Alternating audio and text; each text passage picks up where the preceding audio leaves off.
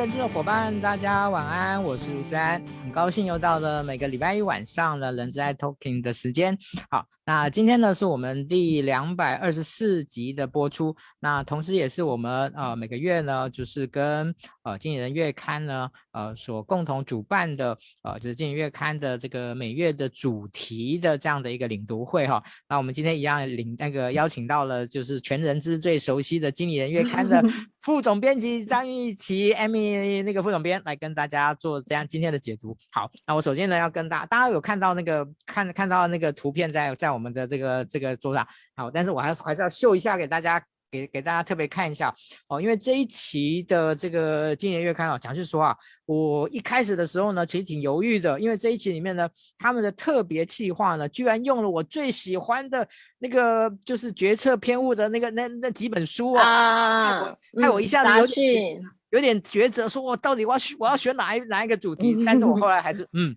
这个就是我们还是以我们的每个月的这个主题为主啊，来主题为主。好，我将那个不要用个人的偏好来左右这个主 左右我们的主题这样子。好，那真的那个他们那个这一这他我这一次拿到他们的杂那个杂志的时候呢，我就几乎呢用了大概两个小时的时间呢，几乎很快的就这样子。就是看完一遍，觉得哇，那这一次哦，它的每一个主题哦，呃，什么十二万低成本电动车哪里来的？哦，那个呃，名师一堂课里面的中山大学的王志远老师做，而且重视伦理的决心，然后西游讲堂的那个呃玲珑呃那个精精呃那个精神资讯呢。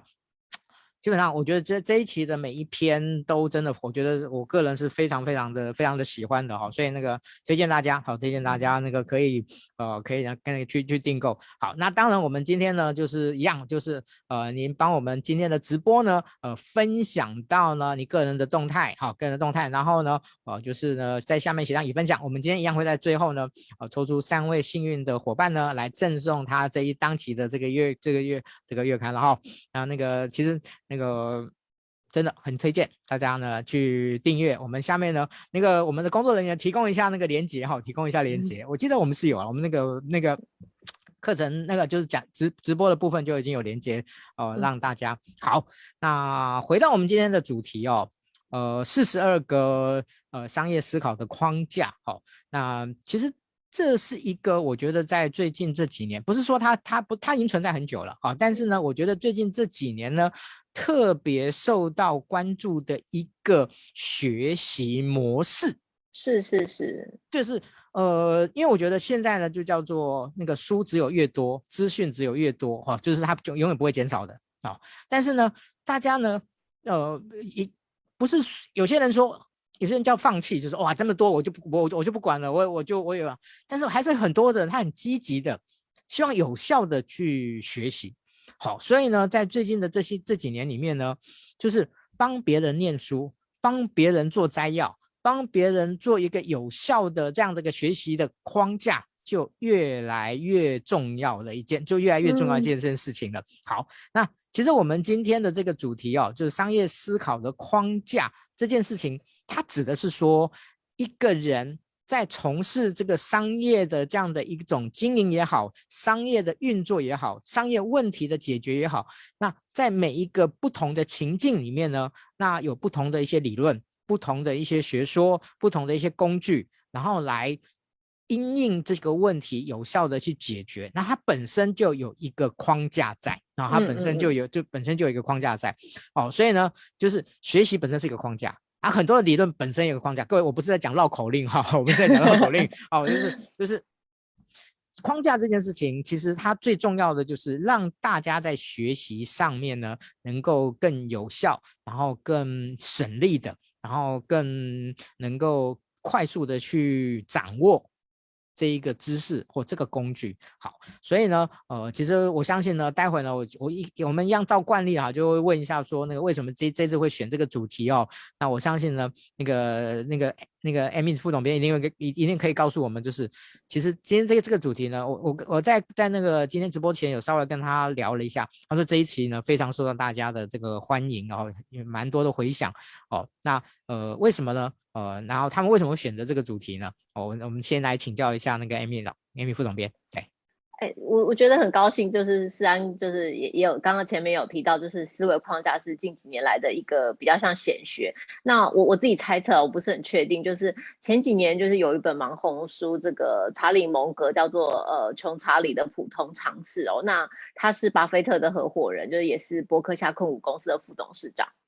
那那时候其实他这个书非常非常的厚哦，但里面有一个章节就在讲这个多元思维模型，他他这是这是这是蒙格的一个算是 signature，就是他很很著名的一个思考方式。他就说，呃，你思考的时候，就他的投资哲学怎么来呢？他就认为说你要。掌握就是主要领域的重要的理论跟模型啊，比如说哦，你你要懂得呃，在经济学，在你应该懂得，比如说你应该懂得复利效应啊，你应该懂得呃物理学的一些主要模型，或是心理学的主要模型。那当你在思思考事情的时候，你应该要用多种的理论去互相参照，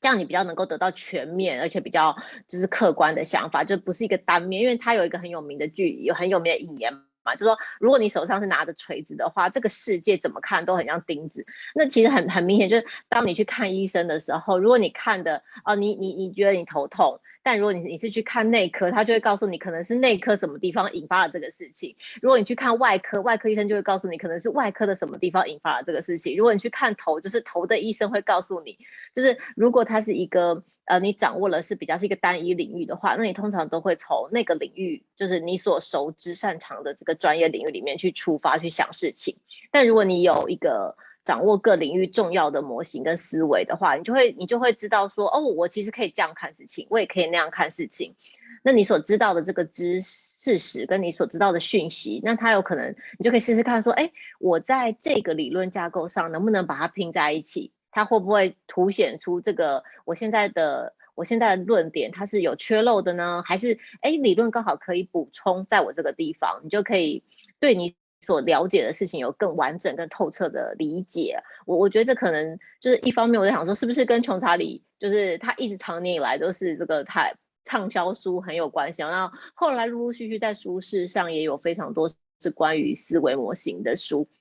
所以我们在做这一期的时候也非常的就是很挣扎，因为可以介绍的理论跟模型实在太多了。我们真的是从中间挑了又挑，选了又选，才就最后浓缩出选择出这呃四十二个这个商跟商业理论是非常有紧密相关的这个思考框架。那也很希望说这些框架可以呃给读者很实际的有帮助。其实我觉得这四十二个的一个框架，我觉得更更重要的是你们挑选了六个情境哦。我觉得呃因为。如果你今天是四十二个，那还是很多，还是还是很多，还是很多。对啊，但是如果你把它放在你们所挑选的这六个情境来来来来来来说明的时候呢，那我就觉得哇，这个就感觉就能够更清楚的哦，因为那个呃分散到每一个六个情境的话，那大概每一个情境大概就是六到八个的的一个的一个框架，是是是，哦，那个非常符合就是那个我们在记记忆的那个极限这样子。对 对对。OK，好，所以呢，我我想我们这个还是从头哈，就是先来请教那个就是 Amy 副总编哦，就是呃，在您的认知里面，在你们这一次的定义里面呢，什么叫做商业思考框架？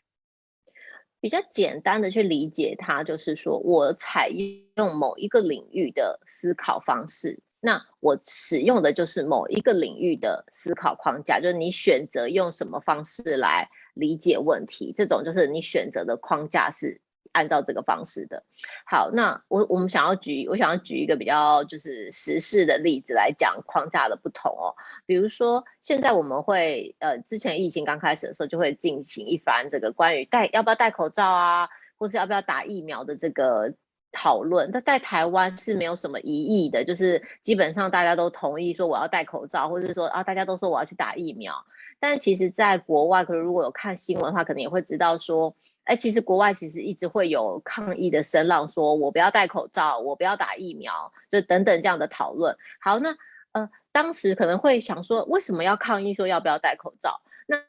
在台湾这种不会有这种戴口罩跟打疫苗的这种。抗议，它本身的框架就是在于戴口罩跟打疫苗，它是符合健康的框架。这是一个健康的作为，所以如果我的我的是健康跟生病的话，大家都应该要选健康。所以在这两个框架里面，你就一定会选择健康的这个框架，所以它比较不容易引起争议。好，那如果是在国外，为什么会抗议？因为我们在有些时候大家讨论，比如说在美国跟欧美的抗议，他讨论的这个事情是自由跟不自由的框架。也就是说，如果我在这里，我的想的思考事情是我考虑这件事情是不是违反我的自由的时候，那它好像就有值得讨论的地方。这就是在你选用框架的时候，你就会知道，我一旦改变框架，我原本是选择哦对抗病毒这个框架，那很多事情都会显得理所当然要做。但我一旦转换框架，我转换成自由跟不自由的框架的时候，很多原本该做的事情就会变成有讨论的空间，到底该不该做？那这就是一个转换框架可以带给你的改变，就是可以让你的思维很扩展。那框架的本身就是到底是健康的框架对，还是自由的框架对？其实它没有对错，因为它是你理解问题的方式。只是说有些时候你要知道，哎，遇到这个某个某些问题的时候，你能不能有很多很多的框架供你去选择？这时候要用哪些框架去思考，哪些框架去解题，或者就比较简单的话，像是你遇到数学的题目，你如果手上有很多个数学的工具，那你可能就比较容易解开这个题目，你就不会被限制在只能用某些工具啊。很多时候是甚至于是不能使用单一的框架，需要参照多个不同的框架才有可能去解题，所以这也会是我们做这一期题目的一个出发点，就是我们希望能够扩充读者的框架库。让你有很多很多的框架可以选择。你在思考问题的时候，你可以从正面、反面、侧面一直去思考，说：“哎，我用这些框架来套用看看，它会不会更容易得出就是理想的解决方案？”嗯，确实哦。其实现在又有一个新的框架，就是与病毒共处的框架。没错，没错。用用如果用这个框架讨论的话，那我们可能就会又有新的措施，关于口罩啊、疫苗什么，都可能会有一些新的想法。是，OK，好，呃，在这一期的这个呃商业思考的一个框架里面，其实它我觉得它最重要的是在问题解决，就是在一个经营企业，在整个呃整个企业推展的过程中呢，呃，它必须要去做一些问题的解决。好，所以呢，它就有这个六大框架。好，那这六大框架为什么是选这六大框就六个六大框架？可不可以请那个就是副总编来跟进大家进一步的说明？好，因为有很多可以选嘛，为什么选这六个？是是是，就是说，我们当然因为四十二个，就像刚诗安讲，其实就算说哦，我已经浓缩到四十二个，筛选到它还是很多，所以我们必须要选一些可能，比如说更具有商业价值的，就是嗯，可能是说更实用性更高的，更容易使用，或是它的应用范围更广，什么问题都可以用的。那有一个方向，就是在解决问题上，我们可能广泛的使用。最常出现的问题有哪些？那我们能不能够归纳出几种最常见的问题，然后依照这些问题的呃属性来选择我们要介绍的框架？所以在这一次我们用的这个问六大问题，它基本上是一个矩阵哦，一边是比较属于逻辑性的解决方法跟创造，然后另外一边是创造性的解决方法，然后纵轴是一个个别的因素或是一个系统性的因素。所以比如来说。哦，我如果是一个有我有问题发生了，但我不知道问题要怎么解决，那它可能就会比较属于要一个逻辑的解决方法，而且它可能是一个单一的事件。那如果说哦，我今天是没有策略方向，那我可能需要有一个灵机一动，那它可能会比较属属于创造性的解法，那它可能是一个大型的因素，所以它可能是一个细结构性或者常态要做的分析。那我们是按照这个矩阵的方式去考虑。最常见的问题，然后依据依据这个问题的属性去选择这些适合的框架。是，OK，好，那这这六个框架呢，我先简单的跟大家描述一下哈，它总共包含了逻辑推理啊，然后呢创意发想，然后呢市场分析，然后专案管理啊，以及权衡决策。以及预测趋势，好，这六个呃，这六这六个就是情境应用的情境。好，那我想呢，接下来呢，我们呢就会依照啊这六个呃应用的情境哦的一个部分呢，来选择在这个过程中哦的的一个某一个或某两个哦来的一个一个一个框架来跟大家做一个说明了哈，不然的话，因为其实如果如果全讲的话，那今天可能会讲到十二点这样，可能还讲不完。对，可能会讲到十二点。OK，好，首先呢，第一个呢就是有关于这个这个逻辑推理的部分，就是怎么样去判断问问题的根本。好，那在这一个部分的话，不知道那个呃副总编你准备挑哪一节哪一个框架来跟大家分享跟解释呢？嗯、呃，我们在这个类别里面的前面几个，其实基本上是从这个麦肯锡管管理顾问公司里面挑选了前几个的框架，所以它前面其实包含了这个金字塔理论，还有 MISI，还有这个空雨伞。那但是金字塔理论实在是需要花非常非常。就是缜密的介绍，所以我可能会选择用这个 MECE。MECE 的意思就是 M E C E 哦，那它的意思是这个 mutually exclusive 跟 collectively exhaustive，就是相互独立而且要完全穷尽。那它这个思考的方式在讲说，一个问题发生的时候，你要去想象它的分类方式可能有哪些。你想象的时候，必须要这些选项必须要是互相是。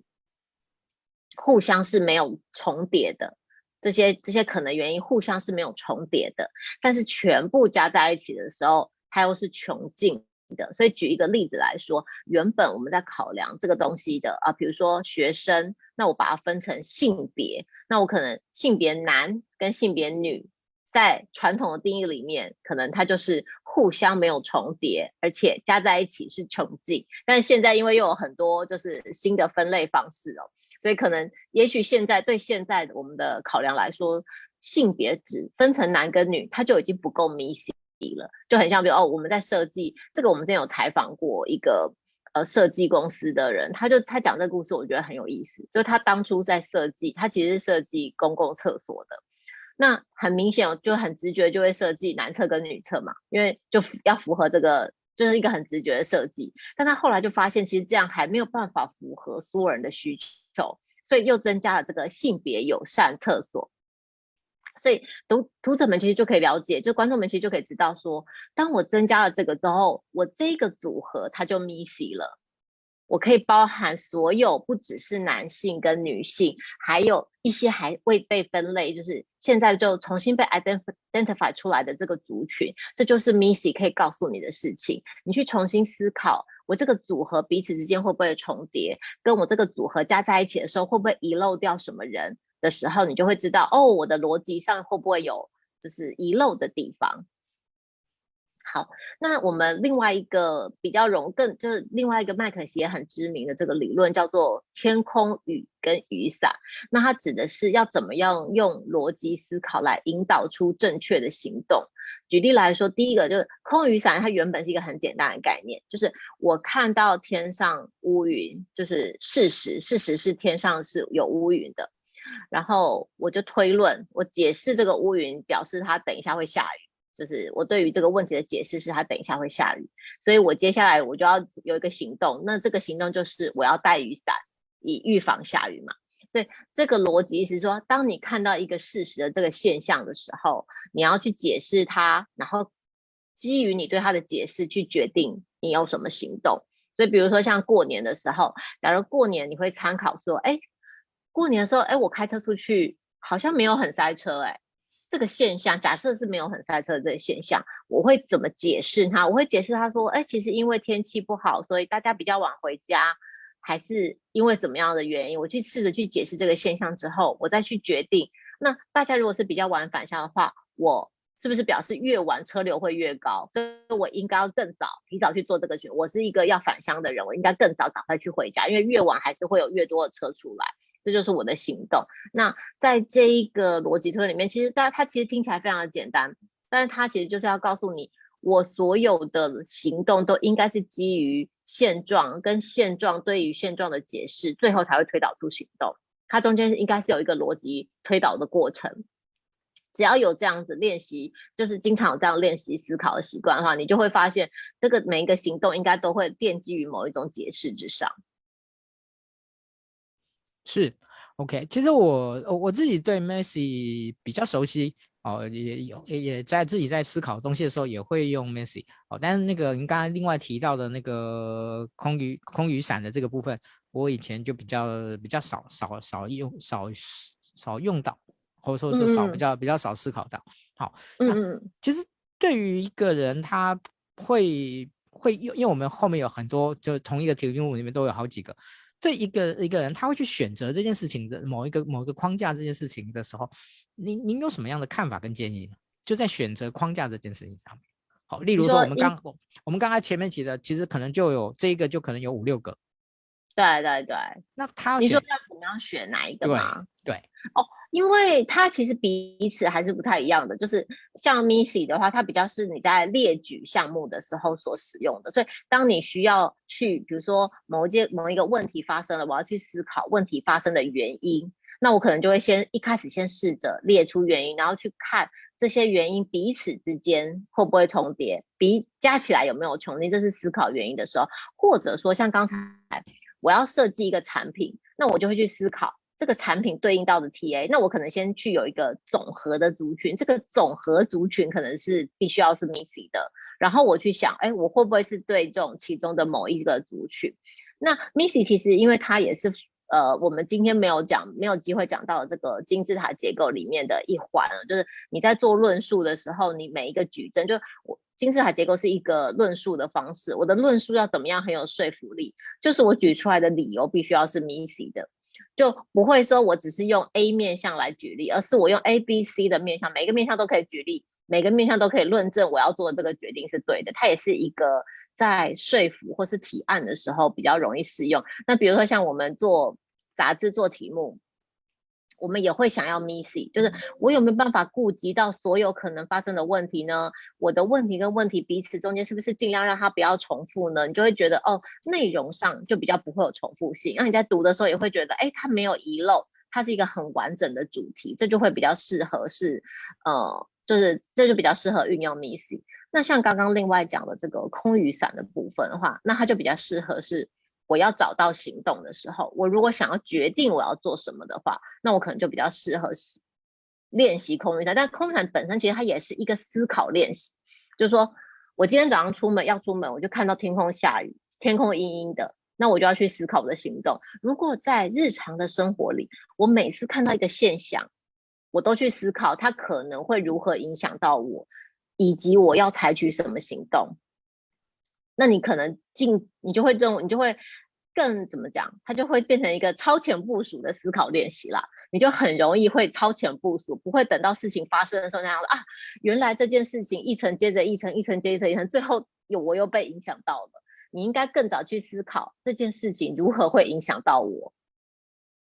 谢谢那个副总编，我这个其实，在一开始的时候呢，因为我希望花多一点时间，让对于所谓框架不了解的人能够更熟悉这件事情。好，所以呢，呃，在第一个题目上面呢，呃，花了一些时间来跟大家做一些讨论。好，那第二个其实更难。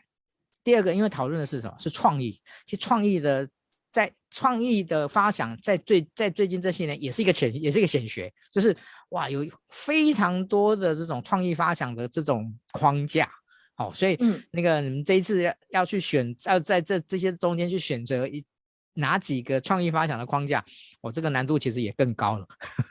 我我我觉得就是呃，我其实每个人都有做需要创意发想的时候，就想事情的时候，有时候会觉得脑子很干，就是说我们都我们都用这个。形容就是啊，我没点子，没点子，然后好像就是有时候会想说，哎，是不是灵感就是要从天上跳下掉下来啊？还是你要你知道转换环境啊，先去睡觉啊，或者什么的。好，但是我们这次在收集关于激发灵感、创意的这个框架的时候，就是有一个体会，就是其实创意它并不是一个突然的过程，它其实是一个系统性的过程。那它通常都会经过两个。阶段，一个阶段是发散，就是我针对这个我要想的这个我需要激发灵感这个问题，他会尽可能的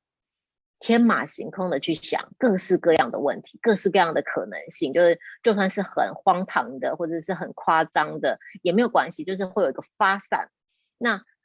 另外就发散到了一个程度之后，接下来就是进行收敛，就是哦，我从这这发散的过程。当中要选择哪些，就是一个收敛的过程。所以在这一个部分里面，我们所介绍的框架就是，或者它就可能是，可能它是具备发散的功能，或者是具备收敛的功能，就是。所以在这一次的这个创意灵灵感的这个框架的这个 part 里面，就是如果同如果就是观众没有需要的话，它应该就是同时你会使用到发散的部分，然后你也会运用到收敛的部分。呃，我是不是可以分享一下我的画面？好，那个请工作人员那个开放权限给副总编。好，可以了。来，可以了吗？好，我来按一下。这样有看到吗？有。哦，好，那在这个里面呢，其实看我们，我今天想要谈的是比较大家可能最近比较熟悉的这个叫做曼陀罗的九宫格。等一下，让我来。好，这个曼陀罗的九宫格是从中间的开始，这个中间的九宫格开始，所以它其实有非常多的填写方式。那这一次我们举的这个例子是在京都开民宿，那我就会去想说，哎，在京都开民宿里面，我可以想到要做的八件事情会是什么？就是我可能需要有有什么诉求，比如说，哦，我可能会想要找商务客。那我的客房要很舒适，然后我要介绍他这个京都的风情，然后可能会吸引外国人来，然后我可能也要有餐厅。那大家可以注意到这个八件事情，它不见得需要有呃一个特定的分类关系，它不见得需要有逻辑关系，它是尽可能去发发想。那它有一个讲法是说，因为其实我们一般哦，大概都只会想到两三件事情或三四件事情，其实你要填这个九宫格，要想出八件事是没那么容易的。它就是有一种强迫你必须要想出八件事情的这个概念，然后你想出这八件事情之后，你还可以让它变成八十一件事情，就是把这个你想出来的这个八件事情呢，把这个九宫格扩大成一个三乘三的九宫格，就是你有八十一格，然后把刚刚想到八件事情呢填在这个外面外框的这个九宫格的中间，再依据。中间这个新成新成立的主题去填写一个新的事情，所以比如说在商务用途这边，我就要想说做哪些事情可以吸引到商务客呢？可能是免费的 WiFi 啊，可能是足够的插座啊，可能是可以办聚会呀，或是提供报章杂志，或是提供会议室，或是帮你洗，就在这个格子里面就是像这样，你可以想出八件事要做。那在其他的格子里面也一样，你就会要想出很多事情要做。那九宫格这个概念，就是当你想出这么多事情要做的时候，你要决定要做什么就没有那么难了，你就不会没有事情可以做。在这个我们一开，我们把这一个九宫格是放在那个创意发想里面，但是它其实也有另外一个用途，就是九宫格有另外一个用途是呃拟定目标。所以其实之前我不晓得诗安知不知道，就是我们的那个。柔道选手杨永伟，他其实他也是用这个九宫格，还有那个著名的那个日本职棒的选手，现在已经是大联盟的选手，是，我有大谷翔平，大谷翔平，对他，他也是用这个九宫格，就在中间填了这个自己的目标之后，思考我要达成这个目标要做的八件事情是什么，就你要强迫自己想出八件事，然后再列出我要做到这八件事要做的八个行要做的八个行动是什么，所以你就不会缺乏努力的。目标不会缺乏努力的方向，大概是这样。嗯，我知道有一些做 OKR 的也会用这个九宫格。哦，就是要列出你要想的那个目标要做的事情吗？对啊，是 KR 要用九宫格，对。对。OK，好，我讲那个这个创意的部分呢，其实是有很多。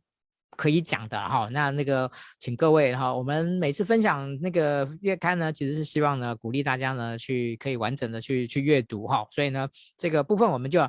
就就先告一个段落。好，那我们在中场之前呢，我们再再谈一个，好，我们再谈一个就是有关于呃怎么样去找到一个市场独特的市场定位的部分，就是市场分析的这个部分。好，那这个部分呢，也请那个呃 Amy 旁边呢、呃挑一个工具来跟大家那个一一个框架来跟大家说明一下。在这个 part 里面，我们通常收集的是帮助你了解市场内外部环境变化的框架，所以会举出一些你应该要注意的面向，你应该要注意的要素。那你如果是做商做策略的，你也可以从这个中间去理解我自己的定位是什么。所以对于市场分析或是产业分析来说是非常有帮助的。那在这个部分里面，我们有一些非常经典的框架，因为做这个产业分析，会有有有一些非常经典的框架是不能不去介绍的，像是五力分析啊，还是这个 SWOT 分析啊，或是 PST 的分析啊，了解政经环境的 PST 的分析，还有四 P 跟四 C，像就说我们在讨论，有时候在考虑说是不是会有很新很新的框架，其实是有的，但是。经经典的框架，它还是会，它之所以会是一个经典框架，是因为你它其实真的是，比如说就像符合我们刚刚讲的那个 MISI 的原则，它其实就大致上把这个市场应该要去注意到的面向都兼顾到了，所以还是蛮建议大家可以去就是看一下就是经典的框架。那比如说我们来举一个例子好了，像是这个经典的这个五力分析，我来分享一下这个画面。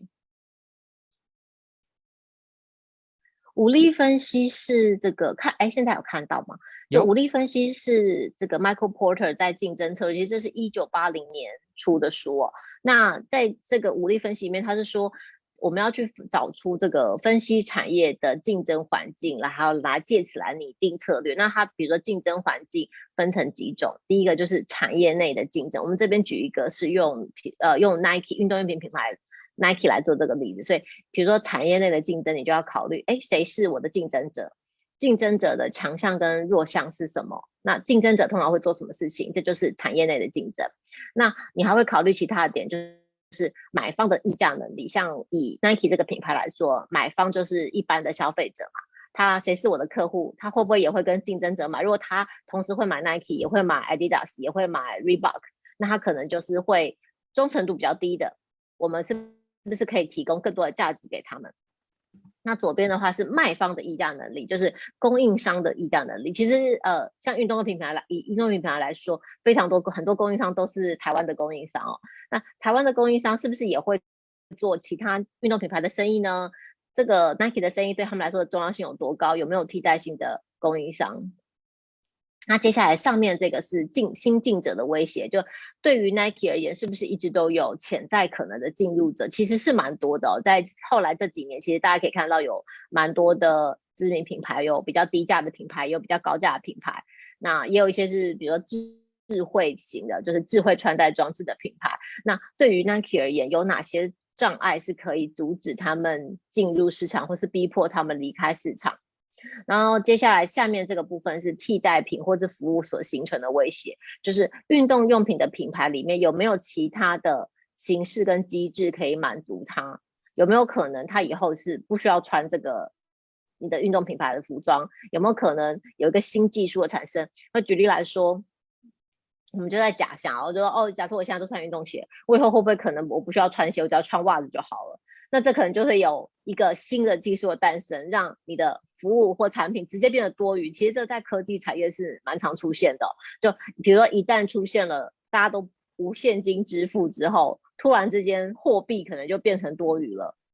它就不并不是说我有其他的货币来取代我，而是货币这个技术本身就变得多余，这是一个很有可能发生的事情。那嗯、呃，因为武力分析这本就是在 Michael Porter 这本书是竞争策略，就是其实他书还蛮厚的，就是我们算是把它里面最经典的框架拿出来介绍，大概是这样。嗯，那个武力分析呢，从时间上算起来已经有四十几年的的历的历史了哦。是是是。那，那但是呢，到目前为止，我想呢，嗯、呃，在谈有关于，例如说策略管理啊，或者其实哦市场分析的部分，那个武力分析还是绕不过去的一一座大一 一座。大山这样子，好，那哦，尽管有人开玩笑说呢，那个那个他们自己做生意都没做好这样子，但是呢，那是两回事，好吗？哦，他们我觉得他们的这个这个这个，嗯，在市场分析的这个趋势上面的话。我觉得到目前为止，一即使有一些有一些变化，但是呢，它还它的那个适用性，我觉得还是我个人认为还是相当的高哈、哦。那在在这一期里面，其实有提到嗯蛮多的这个部分。好，那但是这个武力分析呢，哦，为什么特别问傅永明会把它挑出来？我觉得那个是真的哦。其实现在很多人都对武力分析的了解呢，可能就是只是看过一张图，然后就认为他了解武力分析了。哦，其实有点可惜，有点可惜，对。那嗯，再来呢，其实我觉得就是要来谈谈有关于这个工作效率的部分。哦，那其实在这个呃，如何去做一个专案的一个管理的部分呢？呃，恐怕又是一个大灾问啊！哦，今天你那个 哦，这个光专案这边，其实你你你之前就做过好好几期这个这一段关于，对，本身就是一个大灾问了。很多框架其实本身我们之前都有个别单独的处理过，或者是说它其实有很深的学问。那在这一个 part 这一组框架里面，它是其实是最。最任务导向的框架，就就把它想象它就是帮助你完成工作的一组框架就对了。那所以也有一些很知名的图，像是甘特图啊，或是 PDCA 啊，或是这个呃惠曼模型，它呃它有一个比较小的，比较大家可能比较常听过，就是 SMART 原则，就是 Specific、Measurable、Attainable、呃 Realistic 跟 Time Phase，就是你的目标检核，你的目标要。具体要可以衡量，要可以达成，必须要很务实，而且要有一个时间性哦。像这些，那我们在这次还介绍了，其实它其实总共是有十四个原则，我们把这十四个原则都有列出来。那我这今天想要跟大家分享的是这个 KPI 树状图，是我自己蛮喜欢的一个框架。让我来分享一下。好。这个这个 KPI 的树状图呢，它其实是要告诉你说，你要怎么样把一个大的目标去分解成小的目标。所以，比如说我的一个大目标是最前面的这目标是营业额，就我今年要做到多少收入的这个营业额，那我就可以把这个 K 这个 KGI，它原本应该是最上层的目标 Key Goal Indicator，然后把它分解成两个小的 KPI，所以我就把营业额分拆分成。客户数多少人消费，跟每一个顾客的消费的客单价，这两个乘起来会等于营业额。所以我首先就可以把这个大的呃营收目标拆解成两个小的，分解成两个小的因素，是客户数和客单价。那依据这两个小的这个因素，我又再可以再拆解成客户数，我可以把它拆解成来电的人数跟购买率。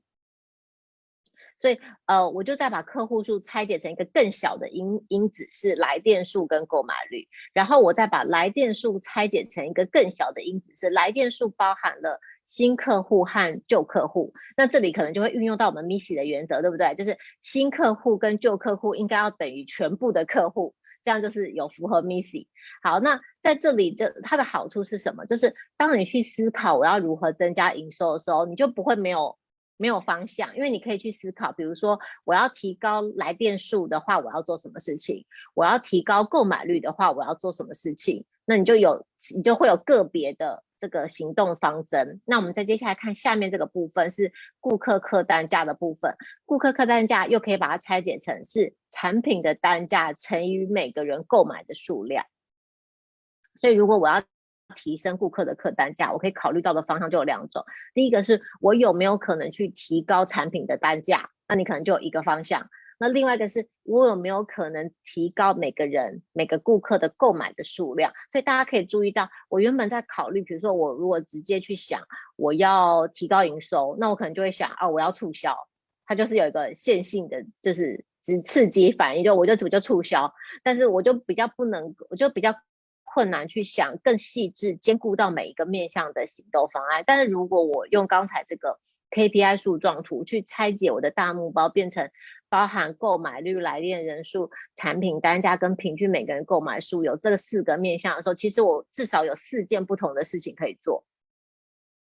那你的行动方向就会多很多，你能够努力的方向就可以多很多，你就不会哦，我我只推出一个活动，然后这个活动如果不成功，我就。又又要再推出下一个活动，但是我比较没有思考的方向。那我自己觉得这个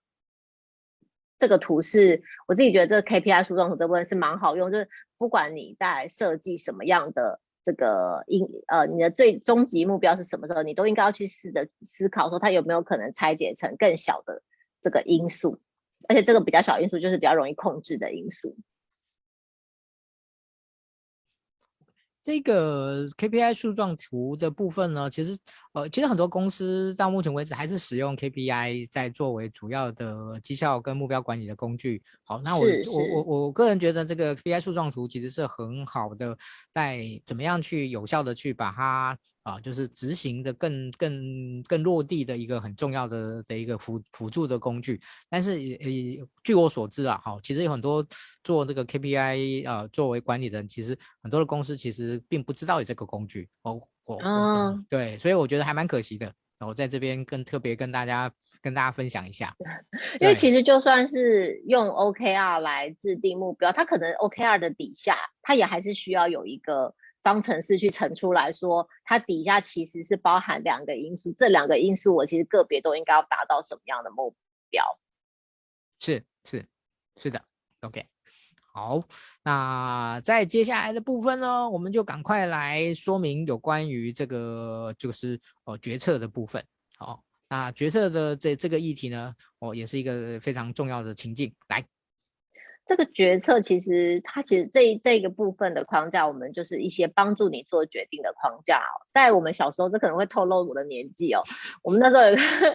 有一个笑话，就是大家开玩笑说，啊，考写考卷的时候不知道写什么，你就用那个六角铅笔，上面就会写你那个选项嘛，然后你就下去滚，然后你滚到什么数字的时候，你就选什么。这其实就是做决策，就它不见得可以做出正确的答案，但它可以帮助你决定，这就是做决策。好，那在决策的框架这一 part，它就比较像是帮助你去建造这个决策的天平。像刚才这个铅笔的方式，那它就是一个滚动的，就是按照这个铅笔的面来决定你要选什么。那在这里的决策框架，它就会知道说，你会知道你正在用哪些标准来评估你的选项，而不是你的偏好，或是你的感觉，或是你的直觉，或是你的经验。你会把决策区分成几个重要的评估的面向，所以在这一个 part 里面，其实我们有一些比较经典的，像是波士顿矩阵啊，就是有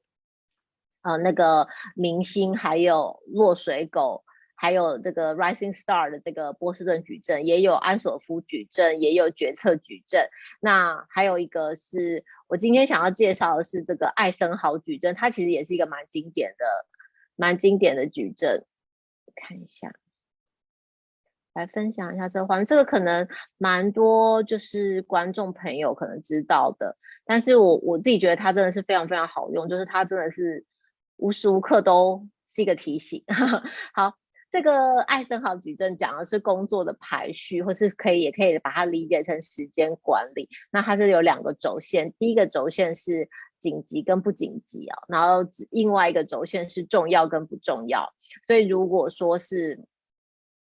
重要又紧急的事情，就比如说我今天一定要做的事情，那你就必须要立刻的处理。那有一些呢是重要但不紧急的事情，当然很重要，但是不用马上就做的，那你就必须要决定你要什么时候处理。那如果是不重要也不紧急的事情，那可能就是不要做了，就不要做了。那或者是有些事情是呃紧急但不重要的事情，就是可能突然有讯息给你，你就必须要选择是不是要干脆给别人做。就如果他对你来说没有那么重要的话，好，那这个这个矩阵给你很大的提醒是什么？其实它有一个核心的概念，就是为什么你会有？如果大家每天都觉得很忙，每一件事情都是又紧急又重要，那你可能就要去思考说。为什么我的人生就是为什么我的工作里头每一件事情都是又紧急又重要？那可能是因为当这件事情它是重要但还不紧急的时候，其实你都没有做它。这个我觉得这个是。不只是一个时间管理或是工作排序，它其实是一个人生的叩问。就是我是不是就因为它不只是用在你的工作上，你可以去思考在人生上的事情，在你的家庭上面的事情，你的私生活上面的事情，是不是有很多其实你觉得很重要，但你的价值观中你觉得很重要的事，但它其实不急迫，就很像说我今天不去运动也不会怎么样，因为刚思安才跟我说他开始要日行万步嘛，他其实并不急迫，就今天我不去日行万步也不会怎么样，但他其实很重要。可是如果你不找时间做，那你可能就就永远每一天都不会去做这件事情。你一定要为就是很重在你的价值观排序很重要的事情里面，你要刻意为他留下时间，而不是等到他变得很急迫。什么时候会变得很急迫？就比如说身体生病的时候就变得很急迫了，不是不要等到他变得很急迫的时候才来做这件事情。这算是我觉得很就是很很好用。你如果有任何时候对于不管是工作或是人生很迷惘的时候，你都可以思考一下。就是用这个矩阵来思考。其实你刚才提到我那个这个我日行万步这件事情哦，嗯，我必须要说一下哦，就是那个可能我我自己呢，就是会觉得那个去运动，我当然觉得很重要。可是我会觉得啊，我还有很多事情要做啊，或者是呃，我就是就是觉得呃，就是我可能会更喜欢看书或看什么之类的，所以我才跟你讲说，其实呢，我我那个去日行万步这件事情呢，其实说服我的理由是我总算找到一个我可以固定听书的时间了。在替自己找要做的事情，找到一个更容易吸引你的，对，就是你做的事情。就因为其实走路一直走路其实是挺无聊的，对，因为你只是在在累积步数而已。可是对我而言，是是是就是我又找到另外一个啊，另外另外一个、嗯、一个更大的一个动一个可能 favor 哦，所以说哎、嗯欸，好，原来我就我在走路的时候，这这这这一个小时的时间里面呢，哎，我就可以听好几本我想要听的书，嗯，同时也在吸收知识。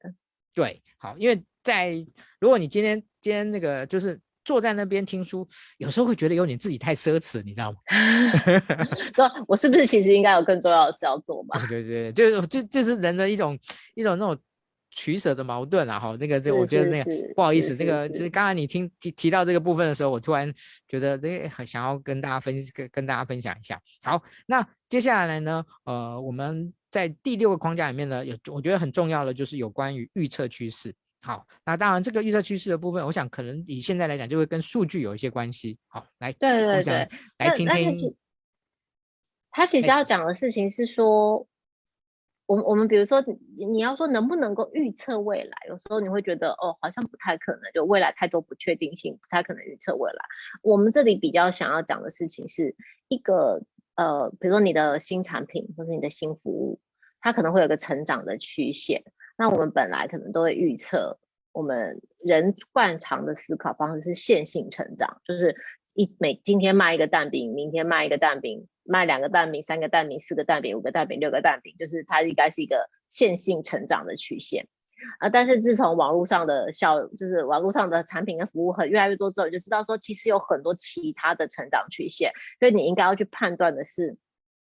你的产品或者是服务扩张的程度，这就是某一种程度的预测，就是我去评估我的产品或是我的服务的潜能是多少，因为我们已经不想再追求线性的成长了，我们其实想要追求是更大幅度的成长。那我这边想要呃跟大家分享一下，就是呃。有哪些有哪些成长曲线？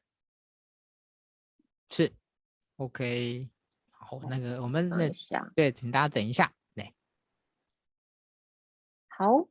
在这边其实主要有呃，我们看这边这是第一个图线性成长的图，那它就比较是接近刚刚讲的，就是我每天都卖这么多，每天都多卖几个，它可以卖出几个，就是一个线性的成长思维啊，就是。就像是你做蛋糕卖蛋糕的思维，那另外一种是对数成长，就对数成长就是比较像减肥，就是一开始的时候可能一开始就减了很多，但是后来会越来越困难，就是减肥就后来就遇到这个停滞期，所以也许如果你的产品跟服务一开始成长很快，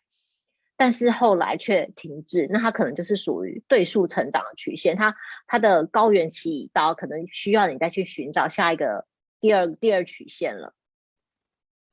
那接下来还有一种就是刚刚提到的这个比较像是网络效应的，当使用者到达一定数量的时候，就会形成这个庞大的网络，就比较像我们现在画的这个电话，原本两台电话只能构成一条连线，但是其实十二台电话它就会构成六十几条连线，就是它的使用者越多，它产生的效应就会越大，这是比较是符合像现在我们比比较常在做这个网络平台的时候，你会追求的这个成长幅度。那还有下面这个是呃指数成长，是一开始非常非常非常的缓慢，但是只要跨过这个临界点之后，就会快速的上升，而且这个上升可能是没有曲线的，它就有有一点点像是，比如说现在我们常在讲这个虚拟币或者是这个 NFT，就是你你可能会想要投资它的人，就是会有可能预测说。它一开始可能是一个停滞的，就没有没有活水的市场，但会不会过了一段时间之后，它会快速的上升，其实是没有上限的。那最后这个格子是让你让大家读者可以看到，我们其实归纳出几种不同的成长曲线，主要还是扩张你对于成长的思维有哪些，你就比较容易去预估。哦，你的产品寿命或者你的产品现在到达哪一个阶段。像我们下面其实还有后面关于，比如说关于 S 型曲线，或者是这个创新鸿沟理论，它都是协助你协助读者去判断现在产品到达生命周期的哪一个阶段，我是不是可以及早预预测说它是下降了还是它是上升的曲线？那我能不能够及早应应？大概是这样。OK，好，我觉得这几个理论啊，这里其实呃有一些嗯，可能我自己比较孤陋寡闻哈，就是虽然那个这四十二个理论里面呢，我其实有稍微看了一下，哦，大概还是有五，大概至少五六个到七八个，其实对我而言呢，其实是很相当相当不熟悉的哈，其他的我当然不敢说我懂啦，嗯、只是可能可能可能以前就有一些接触，好，但是这一次。感谢那个副总编呢，感谢的团队呢，把然后帮我们呢再整理出来，哦，然后我就，呃，你知道有时候就是看，当你接触到一个知识的时候呢，当你又接触到一个新的东西的时候，就是有一种又是被扩张视野的这样的一个一个感觉。好，我想那个那个每一期看《禁言》杂志的时候，其实你就会发现到，就是呃，在这个社，在这个世界，在这个社会，在这个每一个角落里面，其实有很多人都一直不断的在努力，哦，都不断的在在。努力，然后呢，呃，有些人是努力做事，有些人是努力思考，有些人呢是努力创造。哦，这个是真的蛮特 别，蛮特别的。好，那在最后呢，其实我们还有一个很重要的，就是关于建构自己思考框架的五个步骤。这是这一个这这，我觉得是这一期的里面呢，除了帮我们整理这四十二个以外呢，我觉得最重要的一一一个一个工具。来。呃，今天好像比较难有时间跟大家比较详细的介绍，但我比较想要讲这个概念是什么，就是当我们前面是在讨论给你一些已经现成的框架，就像哦 Michael Porter 的这个框架，或者是其他的矩阵，都是一些现成的框架。但如果你觉得没有现成的框架可以用，遇到一些很新的事情，你可能需需要建构自己的思考框架，你需要建构你属于自己的。这听起来好像是一件很困难，就会不会是管理大师才可以做到的事情？但其实从一个比较呃基基基本的角度来看，我们其实每个人每天都在做这件事情啊。我想举一个例子，就比如说我们常常讲上班族，他每天最难的问题是什么？就是要决定午餐要吃什么。这是一个永恒的问题嘛，对不对？那会不会其实，比如说世安，或者是我，或者是一个上班族，任何一个上班族，他会不会有一个建立起一个关于午餐要吃什么的这个选择的框架？其实是会的，对不对？你其实大家去思考一下，比如说在这个框架里面，我可能就会放入一些要素，就是哦，我的我依照预算来分，我的午餐要花多少钱，就是这只是一个要素，然后我。有多少时间来吃午餐？我只有半小时吃午餐，跟我有一个半小时吃午餐，我可能选择的东西不一样。我要去哪里买午餐？就是我可能想要很近的地方，或者我可以走比较远的地方吃午餐。和谁一起吃午餐？对吧？我今天是要带我的部属去吃午餐，跟我的老板去吃午餐，还是同事聚餐，还是我一个人想要带一本书？这些都是一些权衡的要素，然后把这些拼凑在一起，你可能就可以得到一个。午餐要吃什么的框架，当你每次要选择的时候，你就会按照这个方向去想。好，那比较在这一期我们杂志里面介绍，还是说，首先你可能会去确认，然后我在商业上，我可能会确认这些事情的因果关系可能长怎么样，就是我先建立起一些假说，比如说，呃。A 导致 B，呃，B 导致 C，像这样子，或者是我可能会有一些是，呃，A 导致了 B 跟 C，就是不这些因果的方式，我先去确认是不是有这些因果关系，这是第一个步骤。然后呢，我确认之后再去思考有没有不是我这些思考，我这个现状以外的可能性包含哪些？因为我要建构我思考框架，我我还是要符合就是。先去思考，先去扩张我的思维。我先有一些基础的思考原呃因果关系。接下来我去思考有没有可能不是我现在假设的因果关系。如果有其他的可能性的话，会是什么？然后我在假设其他的可能性之后，我最后再进行筛选，就是从我的这个扩张之后，我再收敛出我可能有的几个解决方案。这就是这个建立思考框架的这个第三个步骤。那如果这些都还不行，你我们就会得到一个，就是这些还行不通的时候，我就要另起再选一个别的思考框架。那这时候我可能会去参考别人的思考框架，就我先建立到这里之后，我再去参考别人的思考框架，有没有可能可以加进我的里面，或是我可以跳跃性的去采用别人的思考框架。最后再建立思考框架的部分，你一定要持续的学习，就是很像是我们今天做的这个主题，在你的思考框架里面，可能融会贯通了你已知的、别人的、前人的思考框架，全部融合在一起。然后放到你现在的公司，放到你现在的职务上面，你会觉得我有一个新的决决策的方向，我有一个新的思考问题的方式，这就是这个思考框架的建构流程。那听起来有一点困难，但其实想想这个选午餐的部分，就知道其实每个人应该都已经经历过 这件事情。是，嗯，其实。我我自己在看这一个就是自己的思考框架的一个部分的话，其实有一种那种后设拆解的那种味道，就是嗯，其实你应该说每一个人，即使你说你没框架，其实你还是有一个框架在做，是，只是你自己，你只是只是你自己不知道而已。好，对。那另外是你自己使用的这个框架。啊、哦，就是我们今天教了你四十二个，就是豪华版的这种非常非常有效的、非常有 power 的框架。但是呢，很多人其实他他自己的框架里面呢，其实是可能采用的是一种非常非常简易的、非常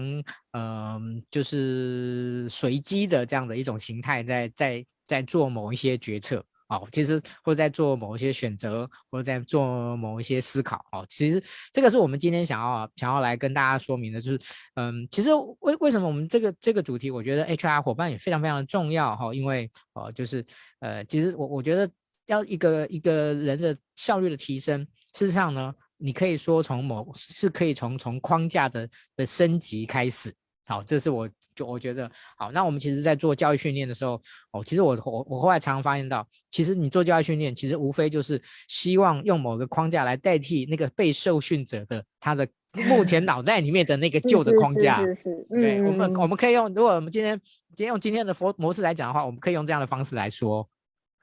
OK，好，那我想在今天的最后，时间差不多了，好，那呃，想在今天的呃最后呢，也请那个就是副总编来跟大家说一下，就是嗯，对于这个商业思考的框架，呃，对 HR 的伙伴而言呢，你觉得它有什么样的重要的一个一个地方，来作为我们今天的最后的小叮咛？我觉得刚刚思安就讲的非常的好哦，那其实思考框架的重要性是什么？它很重要一点就是，呃，如果大家都拥有这些框架。的话，你一是我可以建立这个组织共同的语言，就其实就像刚刚讲，我们在组织里常举办读书会啊，或是员工培训啊，其实你这培训的无非就是输入更多的思考框架。而我希望让他上策略课，我可能其实就是输入一个策略的框架。我如果想要上带人的课，我可能是输入带人的框架。那其实 HR 伙伴可以思考是哦，我的高阶人才需要，还需要哪些框架，哪些课程？那对于新进员工而言，HR 伙伴也可以去思考哪些是公司现在已经在使用的框架，它未必会，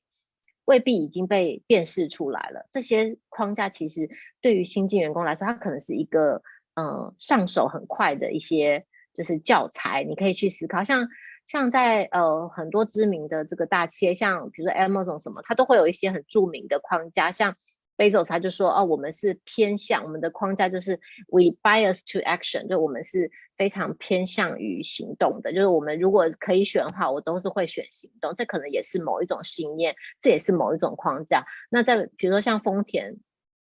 丰田汽车，它也是有很多很多框架，甚至于后来，比如说它的这个 A 三报告啊，它的安登省的概念，它的精实生产的概念，都这个框架都被沿用到广泛的。传播到其他的产业跟公司里面，这个其实在我觉得对人资伙伴来说，去收集或是建立组织里面的框架是非常有用的。嗯，谢谢副总编哦，那个感谢你每一个月呢，哦，其实本来呢上个月的的一个的一个结束以后呢，应该就是你的那个工作的结束，结果现在的每一个月结束以后呢，还还有一还有一。那个真正的结束呢，是每一次来我们分享完以后才算真正结束，这样子。是是，就是还要复习一下，不然可能会忘记。做完可能是不是就忘记？还对，因为你做完了，复习一下。做完了，因为马上就这个月，已经马上又进入一个新的专新的单元，进入下一期的单元了。对啊，是是是。哦，所以真的是非常感谢那个 Amy 副总编呢每个月来跟大家做的一个分享。那我相信呢，那个呃大家呢每一个月这样听下来呢，除了越来越熟悉那个副总编以外呢，我想更重要的是啊，从、呃、副总这边呢啊、呃、可以呢感受到呢这些知识的啊、呃、的一个啊、呃、这些这些理论的这样这些我觉得美妙，然后呢而且是特别呢由你们去精挑细选出来的哈、哦，我觉得呃这个是哦就是性价比哈、哦、非常的高哈、哦，性价比非常的高。嗯嗯 OK，谢谢大家，那我们今天的直播呢就到这边告一个段落。然后呢，也那个还呃，现在明天才是元宵节，所以呢，我们啊在这边再一次的跟大家拜个晚年啊，拜个晚年，谢谢大家，祝福大家那个虎年的行大运，谢谢，OK，下次见，拜拜。拜拜。